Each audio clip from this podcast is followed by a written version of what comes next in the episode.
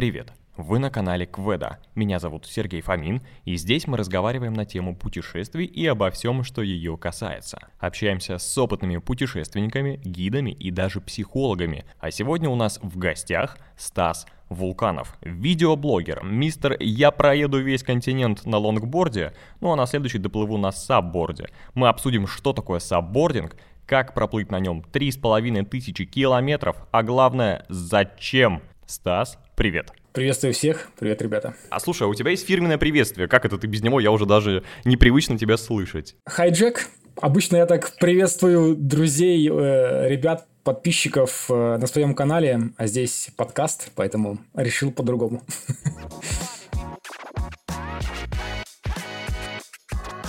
Я бы тебя описал, как в том числе и ты сам себя описываешь, около блогерный путешественник из Беларуси. Стас такой человек, который не знает, что человечество уже изобрело что-то связанное с двигателями внутреннего сгорания, электромоторами, самолетами, он предпочитает путешествовать примерно как во времена крестовых походов. Он берет лонгборд, а тогда уже были первые лонгборды, и отправляется на нем в Грузию из Беларуси, отправляется на САПе э, по реке сплавляться 3,5 тысячи километров. Ну, в общем, ну, нужно, чтобы кто-то Стасу рассказал в целом, что лодочные моторы уже придумали. Срочно, да. Срочно расскажите ему, иначе скоро будет через океан.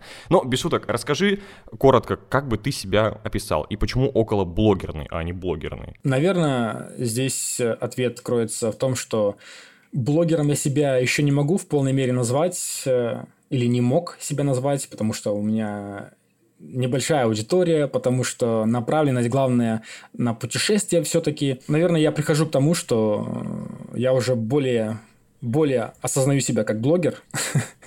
вот, но звучит... Я идентифицирую себя как блогер. Да, но звучит просто необычно, около блогерный. Это просто так довольно красноречиво.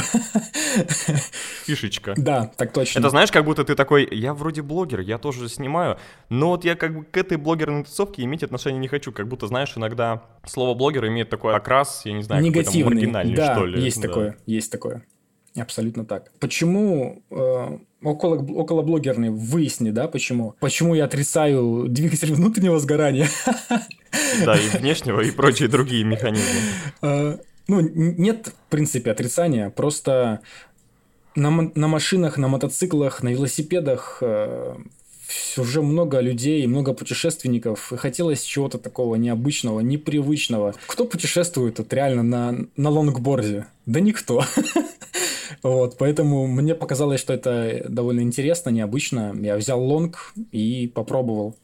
Кто путешествует на сапах? Да люди мало людей, кто знает, что такое САП, в принципе, не то, что уж путешествие. Ну, слушай, я думаю, что, в, например, в Петербурге, Москве, ну, вот в России, в популярных больших городах, люди знают, что такое САП, как минимум, потому что там можно покушать сэндвичи. Не, вот на самом деле, на самом деле, ты вот сказал Питер, вот в Питере, в Москве, в Владивостоке, по сути, вот с Владика из Питера все и началось экспансия саббординга в России. Я в прошлом году вел одно мероприятие, и там на САПах вместе, ну, собственно, с человеком плавали собаки. Праздник один большой, городской, собачий, скажем так, ну, для животных, но в целом он был собачий. И там были заплывы на сапах с собаками. И было уморительно смешно смотреть, как какой-нибудь корги, знаешь, там сидит, пытается сбежать, но ему страшно на этом сапе. Они плывут туда-обратно, там какая-то овчарка грести пытается. В тот момент я понял, что ладно, откуда-то эти люди из Петербурга все-таки приехали, и какая-то там сотня человек с сапами в нашем городе точно живет. Ну, без шуток, конечно, у нас и в Карелии на сапах плавают, это такое средство медитации, и я знаю, что люди входят в небольшие походы, но я не знал, что люди на них плавают через пол страны, даже всю страну почти по вертикали. Давай проговорим, как бы ты описал свой экстремальный, можно сказать, вид увлечения. С экстремальной точки зрения? Тебя встречают на улице, угу. вот представь, что ты знакомишься. Здравствуйте, я там э, Марина, я работаю вот на мясокомбинате. А ты говоришь, э, а ты говоришь, здравствуй, я Стас, я кто? Я путешественник, который э, любит воду, любит сабборды. Я бы не называл себя с экстремалом, и в саббординге мало экстремального на самом деле. Я помню однажды, когда был э, в путешествии, в первом своем путешествии э, на сабборде, 1350 километров к Черному морю. И в Очаково, когда я почти добрался до, до моря... Угу. Это по Днепру, да? Да, по Днепру. Я встретил кайтера, который, ну, кайтеры, это люди, которые любят этот вид спорта, потому что он быстрый, он опасный и прочее. То есть, вот это экстремал. И он спрашивает, а при чем, ну, а в чем прикол? Если тут нет скорости, ты, ты ничем не рискуешь, в чем прикол? Но прикол САПа не в том, чтобы сломаться, чтобы взболтать свое содержимое желудка, э, а в медитации, в философии, в спокойствии. Тут ты на САПе ты приводишь свои мысли в порядок, а не пытаешься сломать самого себя. Ну, да, конечно, путешествие на 3,5 тысячи километров и на 100 дней это немножко попахивает экстримом, особенно если ты в путешествии пытаешься э, поставить какие-то рекорды для самого себя, например, провести сутки э, с веслом, то есть не слезая с сапа, как я это делал. Вот. Но тем не менее, здесь э, минимальный риск что-то себе повредить. Вот, так что я бы не сказал, что мой вид деятельности сопряжен с экстримом. Понятно, твоя позиция понятна, но я не согласен с тем, что это не совсем экстрим, когда ты находишься в путешествии 3 месяца, 100 дней, да, получается? Давай уточним, ты проплыл от Твери до Астрахани по Волге, то есть всю Волгу буквально от истока до а, Устья. Да. И, соответственно, ты ночевал в палатке, ночевал иногда у людей, которые могли тебя приютить, угу. но в целом это без остановки суровый, сложный поход с постоянной физической нагрузкой в течение трех месяцев. Все правильно. Ты все Конечно, тут описал. немножечко попахивает. Экстримом так, так немножко веет, я бы сказал. Ну да, согласен. Из этого всего вопрос. Почему тебе интересно месяц куда-то одному, что очень важно, взять и уплыть. То есть что тебя в этот момент мотивирует отправиться в такое путешествие, потому что к нему же нужно готовиться, а, к нему нужно собраться морально и духом, ну и, соответственно, пережить много трудностей в процессе, не сдаться. Это вызов. Это вызов самому себе, своему организму, и, наверное, в этом привлечение. Да, само собой, у меня был целый список э, причин, чтобы отправиться. Во-первых, Волгу на сабборде никто не проходил никогда. Я первый. И для, для меня это было интересом, таким мотивацией. Вот это вот мотивирующий момент. Дальше я отправился для того, чтобы сделать контент, тоже интересный, необычный. Околоблогерный такой Около... контент. Околоблогерный контент, все верно. В-третьих, это мой вклад в развитие саббординга. Для меня когда я начинал, я начинал с лонгборда. Это было, как я сказал, это был нетривиальный способ перемещения. Я взял лонг, отправился, но до, до этого... Можно ли сказать, что ты отправился исследовать асфальт? И его типы и качества вокруг. Ну, чтобы посмеяться, да, звучит неплохо. А, но суть в том, что я до этого не предпринимал других попыток, и когда я взял, когда я попробовал SAP-борд, то есть я уже оценил а, с точки зрения выбора, то есть я посмотрел попробовал по суше, попробовал по воде, и по воде мне больше понравилось, больше завлекло, и я пристрастился к сапбордингу. Я понял, что образовалась сап-комьюнити, я попробовал общаться с людьми, которые на одной волне со мной, и это было круто. Я ворвался в этот в мир сапбординга, мне понравилось, и пока что я хочу быть в нем, на нем.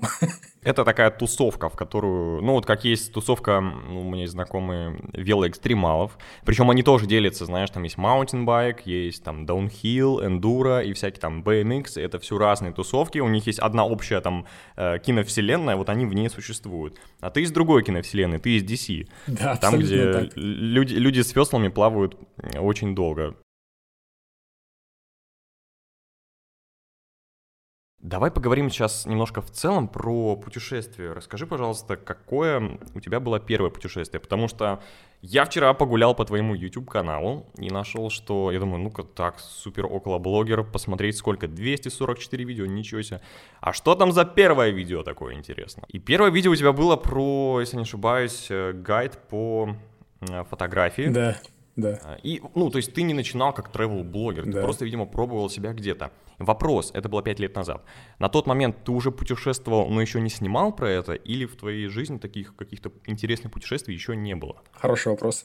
А, нет, еще 5 лет назад в, в моей э, голове были только мечты о путешествии, в принципе, как из детства. Это все последствия Стивенсона с его книгой «Остров сокровищ» и утиными историями по воскресеньям. Вот это комбинация личности. Да. Хотелось путешествовать всегда, но я долго к этому шел. Ну и вот в 2018 году наконец-таки пришел. А, что касается YouTube-канала, да, там все начиналось... Э, мне хотелось попробовать себя в роли даже не то что блогера, а, чело... а творческого человека, который снимает, который монтирует. Монтаж, он такой э, еще с детства, там, с мувимейкера, если ты знаешь, что это такое. Это... Знаю, к сожалению. Вот. Ну и вот я попробовал. Я фотограф, так базово, скажем. Уже долгое время этим занимался, занимался стоковой фотографией. Сейчас я немножко от этого отошел, но тем не менее фотография занимает э, в моем сердце такое отдельное место. И, само собой, первые видосы я пробовал себя как фотограф, что-то снимать, что-то с этим было связано. А дальше, когда наступил тот период, когда я сделал поворот в своей жизни и начал путешествовать в 2018 году, э, мое, мой YouTube начал наполняться вот именно таким контентом путешественника. Ну вот, собственно говоря, и сейчас он пополняется моими путешествиями. То есть на тот момент ты практически не путешествовал, и ты подразумеваешь, что ты вообще никуда не выезжал из своего города? Или ты был на тот момент уже, не знаю, хоть за границей где-то, или в походах, или в России где-то? Все мое путешествие, это, наверное, мое самое главное путешествие до этого значимого поворота в жизни, это мой переезд из Сибири в Беларусь. Mm, судя по тому, как ты любишь передвигаться, это заняло как раз и всю жизнь. Да, дело в том, что этот, этот переезд был в детстве. Я родился в Сибири, и во втором классе, перед вторым классом, мои родители мигрировали в Беларусь. Э, там были корни моего отца, и мы осели здесь. Ну, вот и все, в принципе. Больше никаких э, поездок крупных или больших не было, по сути. Была там одна поездка в Житомир, э, в Украину. Я тогда занимался роуп-джампингом, и там такой фестиваль был роуп-джампинга. Там большой мост такой. Давай уточним, что это. Рок-джампинг – это прыжки с веревкой. По сути, все это началось с того, что альпинисты приковывают, ну, когда восходят там в горы, они себя страхуют веревками, и для того, чтобы не бояться падения, они падали специально. Вот. И из этого выросло такое направление, как роуп-джампинг. Ребята залазят на какие-то здания, натягивают веревки, и там такая система специальная, хитрая, и прыгают, собственно говоря, с этих зданий, веревка их стопорит, держит. На момент начала твоего блога ты, по сути, действительно не путешествовал, и ты начал путешествовать вместе с развитием вот этого своего творческого начала и вместе со зрителями своими. То есть они впрямую наблюдали, как ты из человека, который, ну, вот просто живет, у него есть работа, а, какое-то хобби, вот фотография, э, он что-то про это рассказывает, и он постепенно начинает углубляться в какую-то новую-новую тему, новые спорты, и об этом рассказывает. То есть они вместе с тобой это все наблюдали. А, да, по сути так и было, но только что я не рассказывал именно о своем становлении. Я просто решил, что отправлюсь в путешествие и просто начал об этом снимать контент. А это просто потом выйдет э, на Netflix, э, скоро байопик о том э, «Стас Вулканов. Начало». Звучит неплохо, мне нравится. Ты все-таки блогер. У тебя, вот, честно говоря, крутой монтаж, крутой а, контент, крутая съемка. Ну, то есть вплоть до графики я все это смотрел, я просто понимаю, как все это делается, и это очень тяжелая и усердная работа. И это выглядит качественно, но как ты сам говорил, я еще хочу там поговорить с тобой про тему выгорания, которая у тебя была и тобой в том числе освещена. А у тебя аудитория около 5000 человек, то есть 5000 человек у тебя подписано на канал, и в среднем, ну, я так посмотрел, от 3 да, там, до 6 тысяч просмотров на видео. Вот, кстати, какое у тебя самое просматриваемое видео, потому что я почему-то не обратил внимания вот на этот момент. Самое просматриваемое видео – это 10 советов для новичков в саббординге, там 80, по-моему, тысяч просмотров. И на втором месте тоже там, по-моему, советы для вот именно для новичков э, в саббординге. Так что Хороший контент, хорошая тема. Вот, мой вопрос в том, что у тебя очень крутой, классный контент, но как многие люди страдают на YouTube от того, что просмотров не так много, как хотелось бы. То есть, ну, объективно есть э, каналы, да, на YouTube, люди, которые делают какую-то ну, скажем так, не очень серьезную историю, не такую качественную, и набирают там в 20 тысяч, может быть, раз больше просмотров, а у тебя их меньше, и они стабильные. И вот вопрос, что тебя мотивирует продолжать это делать? То есть ты это делаешь для той аудитории, которая есть, и у тебя с ней сложился такой теплый, уютный и близкий контакт, или ты сейчас выстраиваешь стратегии по увеличению этой аудитории, потому что я так себя представляю, что если бы я не был блогером с э, большой рекламой, ну, грубо говоря, я делаю контент, который в целом финансов мне не приносит, а только удовольствие. Я трачу на это много времени, я не знаю, насколько меня бы это хватило, а у тебя получается уже весьма стабильно, в высоком качестве, ну, как минимум последние три года все выходит. Вот в чем твоя мотивация? Я понял вопрос, отличный вопрос. Спасибо за теплые слова по поводу монтажа. Да, я действительно стараюсь и уделяю этому э, много времени. Что касается, почему я, ну, почему я не выгораю, хотя это, кстати, случилось, как ты заметил, э, буквально перед сплавом по Волге. Это, кстати, это выгорание, оно отсрочило сплав по Волге на один год. И для того, чтобы выйти из этого состояния, я устроился на работу, простую человеческую работу, где у меня было общение с людьми. Вот, и это меня как-то выручило. Что касается видео, стабильности, да, я делаю это, в принципе, для своих подписчиков. Их, их сейчас не так много, но я понимаю, что саббординг, несмотря на то, что он набирает популярность, набирает обороты, он еще не столь популярный, и ниша такая, ну, скажем, не... Объем рынка небольшой, как скажут в бизнесе. Да, все, все правильно. И я думаю, что в дальнейшем эта, эта ниша будет расширяться, сюда будут приходить пользователи, с, с, э, они будут потреблять контент, но пока что это так, еще пока что все восходит. Мы пока что еще засеиваем. Буквально вот в нише саббординга есть, наверное, пяток э, таких блогеров, которые делают постоянный контент. Это ребята из Коломны, вот это я и еще некоторые люди. Э, в зарубежном сегменте тоже есть э, ребята, которые пилят контент, там просмотров намного больше, намного больше, там э, сотни тысяч просмотров, и я так думаю, что нас это тоже ожидает, но нужно просто подождать, и это меня мотивирует, то есть я понимаю, что я как, ну, такой первопроходец, пионер, поэтому я просто делаю качественный контент, люди потихоньку приходят, я это вижу, и это не дает мне Э, сгорать, это не дает мне складывать руки. У тебя есть тактика именно долгосрочного такого планирования, потому все что, верно. как говорится, интернет все помнит, и в данном случае, получается, ты делаешь такие запасы контента, который уже готов, выстроен, структурирован и выполнен хорошо. И даже когда в будущем, хоть через 5 лет к тебе придет аудитория, она все равно будет смотреть вот эти старые видео, на них будут капать просмотры, ну, соответственно, монетизация какая-то. Угу. Ты же в Беларуси находишься, да, правильно? Да. А, ну хотя тебе от русскоязычных получается. Все а правильно. те, кто находится в России, все равно монетизация не капает. Все правильно. Ну, как бы, ладно, будем смотреть, что будет дальше происходить. Главное в любом верить. случае, главное верить, это, да, девиз последних трех лет, наверное, уже. Давай поговорим про путешествия в целом. Мог бы ты путешествовать просто в отеле, я не знаю, в Египет? Да, мне нравится, это красивая страна, классная страна со своей историей, там э, пирамиды, черт возьми. Конечно, мог бы. Но ты не был. Ты был за границей? Э, в Грузия, Украина, Россия, Беларусь, все. Вот это те страны, mm-hmm. пока что в которых я был. Но в планах, естественно, и Египет тоже. На САПе?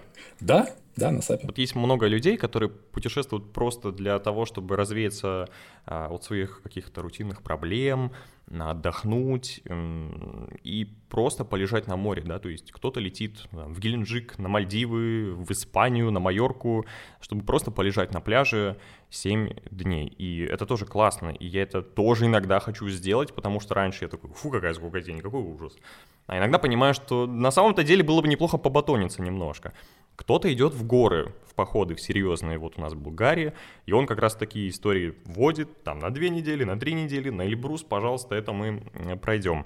Кто-то едет за знаниями, ну, то есть вот как на пирамиды, изучить, что там было, кто их построил, почему Майкл Бэй их построил специально для фильма. Как думаешь, человек, он изначально как-то вот выбрал свой тип путешествия и к нему привязан, то есть он всегда будет ездить на в жесткие походы и не сможет отдыхать на пляже и наоборот? Или это все зависит от настроения, вот особенно на твоем примере? Да нет, мне кажется, мне кажется, да, наверное, от, настроения. Это нет какой-то жесткой привязанности. Просто человеку это по душе, допустим, вот эти, вот эти вызовы.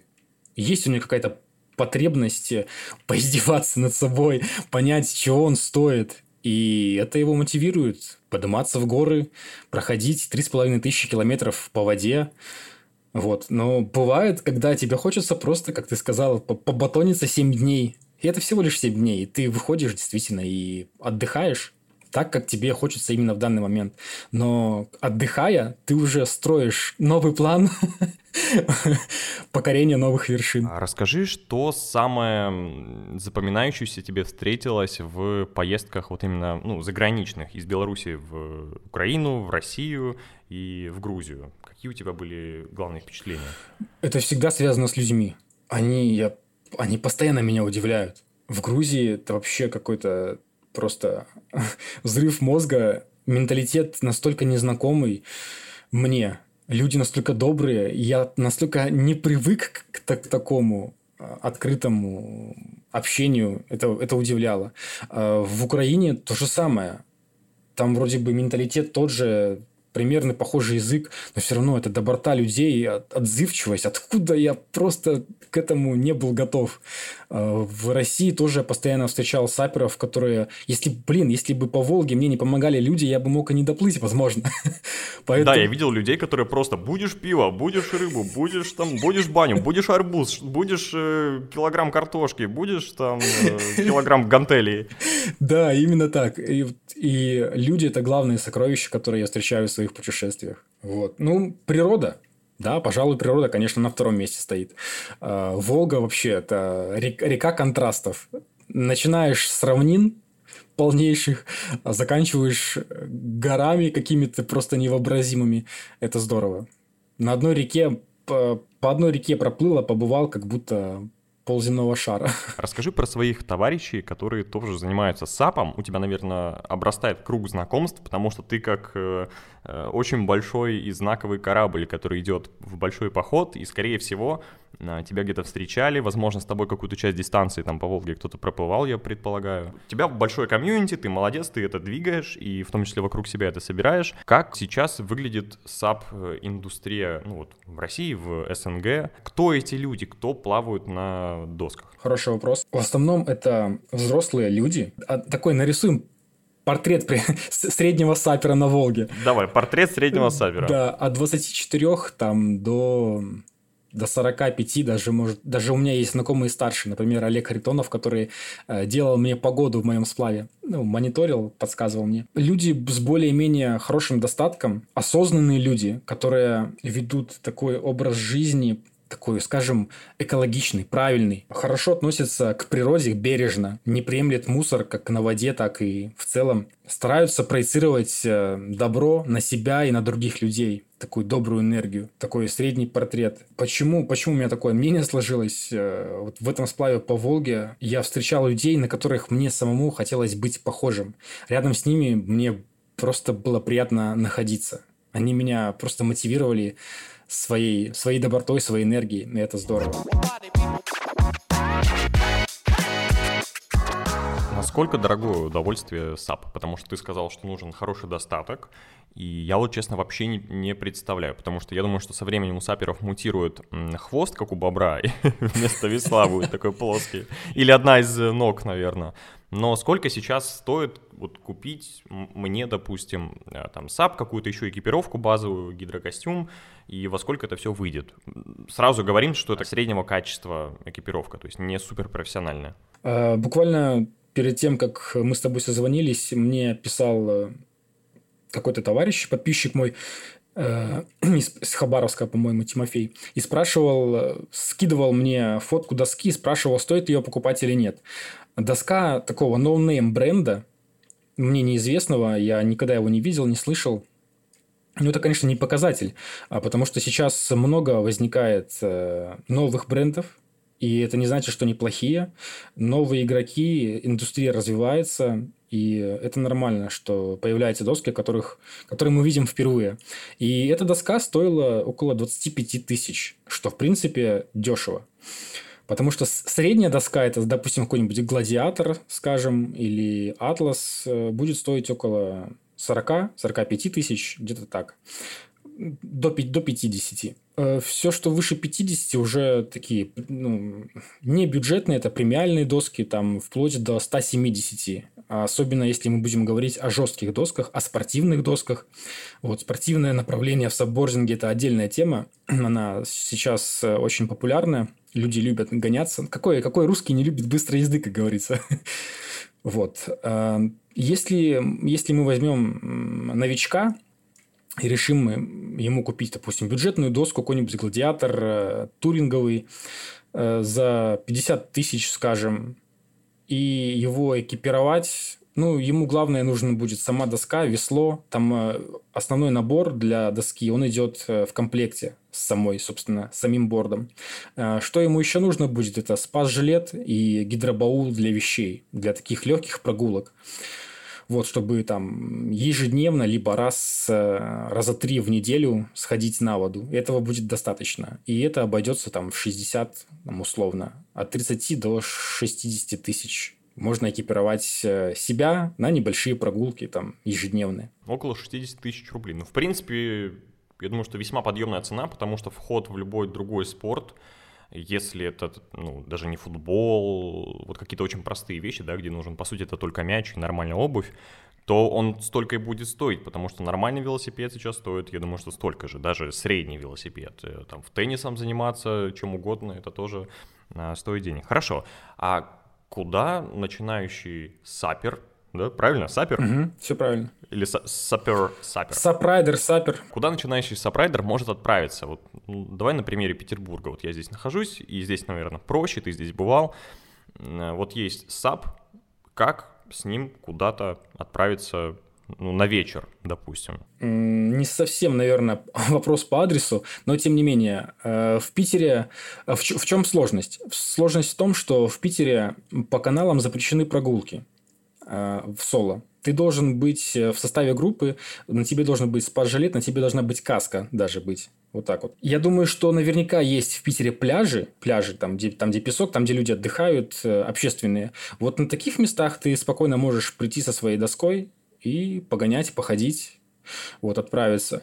Ты, есть э, много ребят, которые организовывают э, такие группы. Я бы все-таки назвал их группами для таких прогулок, просто однодневных, либо двухдневных. Вот SAP Expedition у меня есть друзья в Питере, которые организовывают такие э, встречи. Встречи на сапах, я бы это назвал. Они даже, они даже кушать готовят. Прямо на сапах. У них есть небольшие туристические плитки. Они собираются в каком-то месте, просто чтобы побыть на воде, пообщаться, это здорово, это здорово.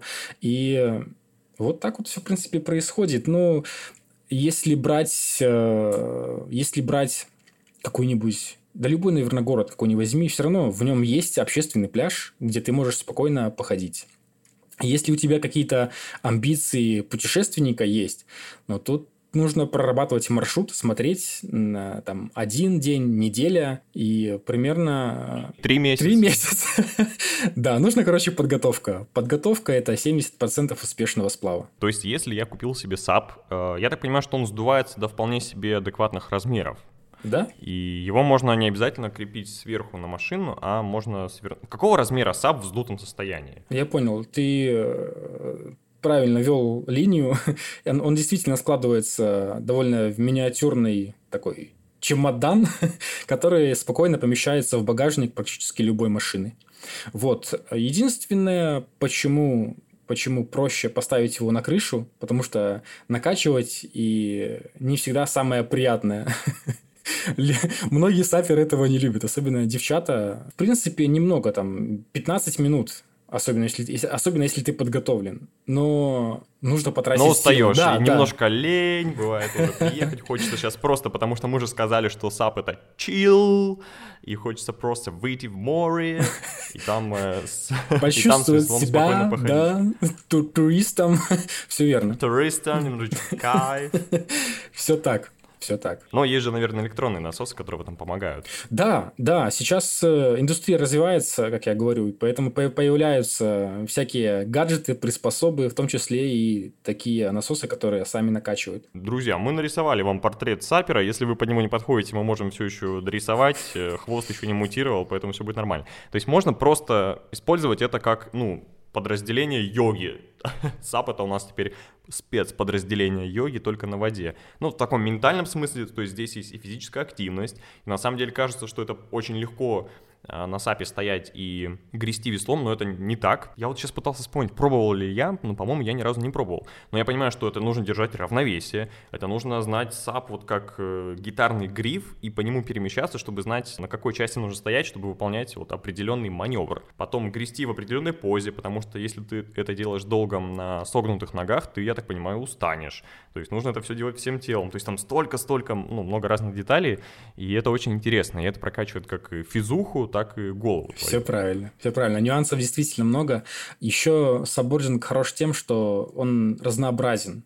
Ты можешь э, на нем рыбачить. Его часто выбирают, ну, особенно за, за, за бугром, в зарубежье. Э, многие рыбаки выбирают его как э, способ для перемещения, для рыбной ловли. Вот. Почему? Почему-то люди видят в этом э, какой-то свой плюс, а не просто моторная лодка. Вот. Э, опять-таки, это саптуринг, это гонки на сапах, это сапсерфинг на белой воде, так называемый. Это сапсерфинг с веслом, то есть на, это как, как традиционный серфинг на волнах, только еще у тебя весло в руках. И да, йога, как ты уже сказал, свобода. Свобода, вот, я ждал это слово от тебя. САП — это свобода. Ну, понятно, потому что ты, по сути, ни к чему не привязан, у тебя не кончится бензин. Э, ну, ты привязан только к своей физической усталости, к своим а, возможностям и к своей мотивации. То есть, в общем-то и целом, ты можешь запланировать путешествие ну, практически куда угодно. Учитывая, что это мобильное средство, как такой электросамокат на воде, ты вполне можешь куда-то приплыть, сдуть его, да, там на самолете перелететь дальше на машине и ну, плыть по какой-то другой точке. Из этого вопрос, какие у тебя следующие цели? Я вот на твоем канале зачитаю цели, которые у тебя уже выполнены и которые предстоят. Добраться до Черного моря на САПе. Выполнено по Днепру, да, из угу. Беларуси. Ты стартанул да. и приплыл в Черное море. Да. Пройти речной путь из Варяг в Греки. Это наоборот из, получается, Черного моря в Ладожское озеро. По сути, да. Или, или я что-то перепутал? Нет, ты, ты все правильно сказал. Это Ильмень, Волхов, Ловоть, Ладога, Нева и залив э, Балтийского моря, Финский залив. А, ну Финский залив был финский. Да. Хорошо, да. выполнено. Да. Проплыть по самым большим рекам Грузии. Выполнено. Проехать из Москвы в Грузию на лонгборде 2000 километров. Выполнено. И в скобочках должно быть Карл. 2000 километров, Карл. Купить дрон, видели, а, у тебя это кадры добавились. Угу. Экспедиция по Волге 3,5 тысячи километров выполнена. И следующие цели. Сплав по Дону, сплав по Каме, сплав с собакой, в скобочках подарите мне хаски, пожалуйста.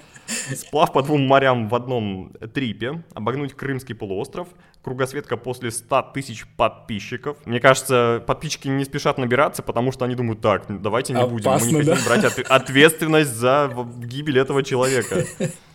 И пересечь а, Азовское море на сабборде. Вот какие из этих целей, возможно, у тебя в планах, какие, может быть, поменялись, отвалились, я не знаю, или какие-то новые добавились? В планах, в принципе, все, что ты перечислил, то и в планах. В этом э, сезоне будет Кама. Есть, э, есть вариант, что я договорюсь с РГО по поводу помощи с документами, бумагами. Я не знаю, насколько ты сильно погружался в видосы. Если ты смотрел последнюю серию, то ты знаешь, что меня не, не пускали к морю. Да, да, да, это я знаю. Да. Я, мы не будем говорить, что там было что-то немножечко возможно в теории, незаконное.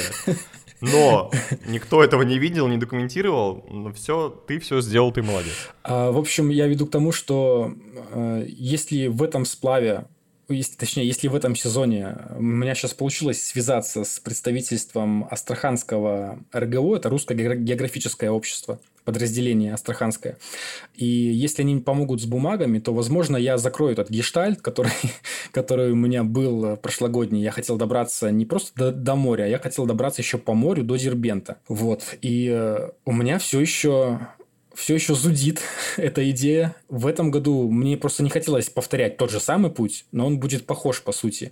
Пройти по Каме, потом добраться до Самары и пуститься дальше к Астрахани, добраться до моря и добраться до Дербента все-таки. Но все будет зависеть от ребят, которые делают это разрешение. Вот такой план это на этот сезон.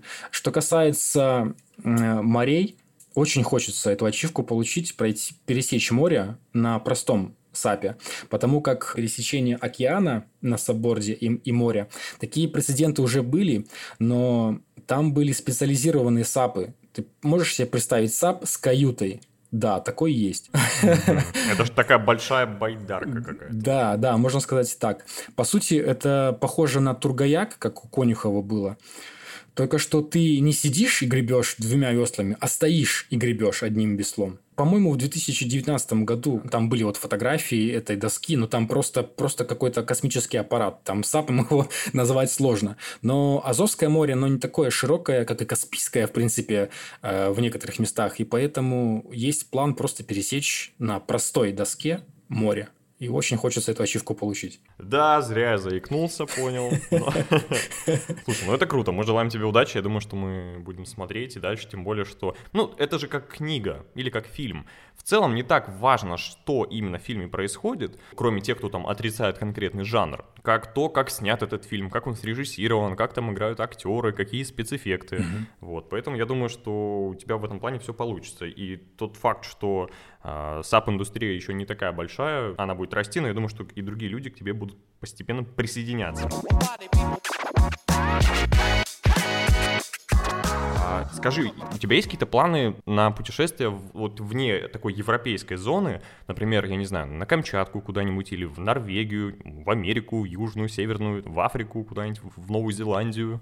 Угу. Какие-то такие, может быть, далекие пока мысли, которые понятно, что и с финансами, и с визами а, сейчас это сложнее сделать, но тем не менее планы есть планы. Да, я понял. Отличный вопрос. У меня есть э, ответ на него у меня такая есть мечта. Я не знаю, почему я не, не записал это в планах э, в, на YouTube-канале, в том списке, который ты, ты только что за, зачитывал. Mm-hmm. Почему-то как-то я забыл об это сделать, но, видимо, надо исправить.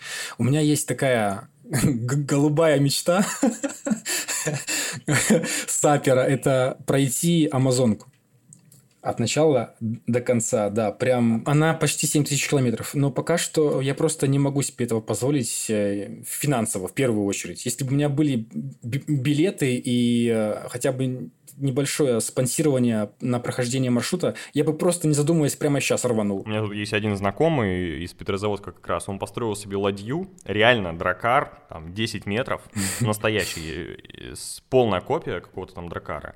А, конечно, у него там есть и дизельный винт, и, ну, двигатель и винт, но есть и свой парус, и, по-моему, весла. Это круто. И вот он, и он планировал в этом году оплыть Норвегию, то есть стартануть, по-моему, из э, вот, от Аманежского озера, проплыть до Мурманска Обалденно. через все там моря и реки, и оплыть Норвегию, ну и вернуться либо таким же путем, либо вот через Европу, если mm-hmm. это возможно, а, в Петербург и так далее. То есть это вообще какое-то безумие, понятно, у него сейчас тоже там проблемы со спонсорами, потому что весь поход стоит около 5 миллионов, он сказал, ну вот все, все вместе там. И он планировал, что будут прилетать туристы, и вот ты захотел в такую движуху вписаться, прилетаешь в какой-то город Норвегии, и, допустим, присоединяешься к нему там, ну, на 5 дней. И выходишь, и улетаешь mm-hmm. обратно, и вот так и далее. Но сейчас, естественно, там прилететь сложнее, хотя в целом в Норвегию попасть можно, даже можно через Финляндию туда попадать сейчас. Ну, посмотрим. Вот я думаю, что вас надо как-то сконтактировать, если у меня такое ощущение, что где-то вы рядом находитесь, только в разные века. Еще такой интересный момент, вот я думаю, что у слушателей есть такой вопрос. Ты много времени этому посвящаешь, а, этим путешествиям, этому планированию у тебя есть какая-то работа, вот обычная человеческая какая-то жизнь, работа, чем ты занимаешься, кроме того, что ты путешествуешь вот таким способом? Долгое время, с 2016 года я работал э, фрилансером, стоковым фотографом. Когда, я, когда у меня произошло выгорание, я устроился на, как я говорил, на простую человеческую работу. Я работал э, культорганизатором человек, который пишет сценарии, делает праздники, организовывает, ведет кружки детишкам. Такой. Вот. Но сейчас, вот перед сплавом по Волге я уволился. Опять меня кормит моя стоковая деятельность. И сейчас я написал книгу. Еще один источник будущий дохода, потому что пока что, пока что она издается. То есть буквально на днях я ее смогу публиковать, и э, небольшой тираж там будет для подписчиков. Вот такие дела. Она будет в бумажном виде или в электронном в том числе? Она будет э, в первую очередь в электронном. В бумажном э, тоже будет возможность ее купить по требованию на том же Озоне, либо Литресе. И тираж там буквально в 50 книг. 50 книг это для таких э, самых э, алдовых моих подписчиков, которые говорили, давай, Стас, бумажную версию, за любые деньги купим. То есть сейчас ты уже пришел к тому, что в целом стараешься э, вокруг своего хобби и выстраивать потихонечку заработок. Да, монетизацию. Правильно ли я додумал, что книга в том числе связана с путешествиями? Да, да, это 100 дней Волги книга называется. Это про, про ультимативная история моего сплава по Волге. Походные записки. Да, да, можно так сказать. Хорошо. Как ты в будущем планируешь именно финансово развивать э, себя и чтобы увеличить масштаб своих путешествий, привлекать каких-то спонсоров, наверное, которые могут с тобой сотрудничать? Понятно, что сейчас какие-то компании ушли, какие-то компании появляются. Вот как ты видишь себе развитие себя и своего канала и проекта в будущем? Да, учитывая то, что сейчас с монетизацией все плохо, но блогеры ни одной монетизации живут да, э, много зависит от спонсоров, от спонсорских э, каких-то вставок, рекламы и прочее. И я работаю над развитием и канала, и э, своей инстаграм-страницы для того, чтобы наше сотрудничество с будущее сотрудничество с брендами было привлекательно для них. Вот. Ну и в том числе, да, я свою писательскую деятельность хочу вывести на какой-то другой уровень, который позволит мне жить, существовать, э, делать свое любимое дело и при этом не зависеть финансово ни от кого. Сколько нужно э, денег на такой э, поход? И будущим, возможно, путешественникам и владельцам САПов будет интересно представлять, потому что машина одно дело стоит столько-то, но ее еще нужно обслуживать. Угу. Я понял. Я тебе отвечу так. На примере моих путешествий, моего первого путешествия, сплава по Днепру к Черному морю, и возьмем сплав по Волге. Как, как поменялся ценник на путешествие?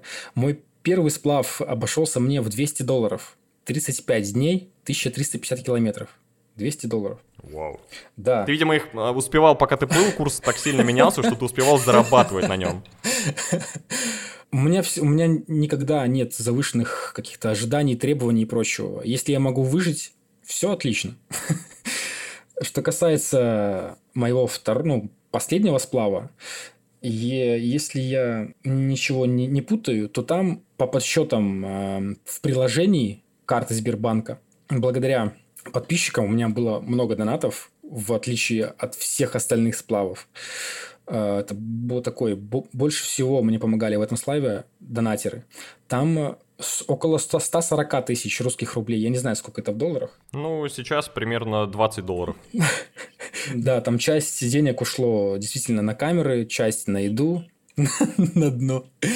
Так что я себя ну, не, не чувствовал э, плохо, бедно и не в достатке. Так что спасибо моим донатерам, моим подписчикам, моей аудитории лояльной. Несмотря на то, что в принципе такие путешествия, такие экспедиции подразумевая довольно большие затраты, мне очень помогает то, что у меня есть спонсоры и мое умение договариваться с ними. Еще такой интересный момент по поводу выгорания, потому что все с этим сталкиваются, и те, кто монтирует видео, и те, кто, наверное, плавают на сапах, катаются на великах. Э, у меня есть друзья, кто гонщики крутые, профессиональные, участвуют там в чемпионатах России и мира. Ты в него попал, я сейчас не буду детально проговаривать, у Стаса есть ролик на эту тему, но ты тогда выдал такой рецепт, я его зачитаю, как, собственно, побороть это выгорание. Ты не робот, смирись. Баланс между отдыхом и работой. Наладь свой сон – не забивай на спорт. Найди хобби и обратись к специалисту, ну, к психологу, к психотерапевту. Вопрос. Э, это было примерно два года назад. Какой-то пункт в этот рецепт сейчас добавился у тебя? Да, вопрос хороший. Он э, требует немножко э, больше времени для того, чтобы проанализировать и ответить объективно. Но если так с наскока, то да, конечно, конечно. А ради чего мы живем вообще? Ради, ради чего все делается? Именно в таких вот путешествиях, таких, э, в таких нестандартных, непривычных событиях складывается наша жизнь. Мы запомним. Знаешь, есть такая фраза, то, что мы забываем, того не происходило. То есть, если мы живем неосознанно, то мы, мы теряем часть своей жизни. А когда ты живешь такими яркими событиями, то это остается в памяти. И ты понимаешь, на что ты тратишь собственную жизнь. Вот, так что такие, такие путешествия, которые зажигают, которые приносят тебе столько эмоций, такой заряд энергии, они способны вытянуть тебя из каких угодно депрессий. Еще знаешь, есть э, опять-таки а, такое обратное, что ли, выражение, когда ты сталкиваешься с большим количеством проблем, и там, отправляясь в какое-то путешествие, ты как бы пытаешься убежать от этих проблем. Но, но на самом деле, именно в таких путешествиях ты понимаешь, как тебе решить твои проблемы. Что бы ты сказал людям, которые все еще не начали путешествовать? Тем людям, которые хотят путешествовать и все еще не начали, я хотел бы вам посоветовать э, не переживать, что вы потратили столько много времени на, на что-то другое, а наверняка оно стоило того, но если у вас горит это желание, не стоит э, тушить и, за, и забывать об этом огне и отправиться туда, куда вы хотите, потому что моложе вы не будете. Так что ваш возраст – это самый лучший возраст, чтобы записать свой памятник мозговой, эмоции, впечатления, которые будут жить с вами до конца вашей жизни. Любите и путешествуйте. С чего-то нужно по чуть-чуть начинать, чтобы потом уже все-таки доплыть до Дербента. Все верно, все верно. С этого, с малого все начинается. Стас, спасибо тебе большое. Мы будем рады за тобой наблюдать дальше, смотреть, что ты будешь нам э, рассказывать. Очень э, классно отвечать на то, что тебе близко, то, чем ты занимаешься, вот, поэтому беседа мне очень понравилась. Спасибо большое. Обычно я говорю в конце «скол». Это викинги перед тем, как выпить, пили за здравие. И говорили, вместо нашего там чок, будем, они говорили скол. Вместо нашего на здоровье. А, да, за здоровье. Все, ты все На здоровье, скол. Все, давай, пока. Пока.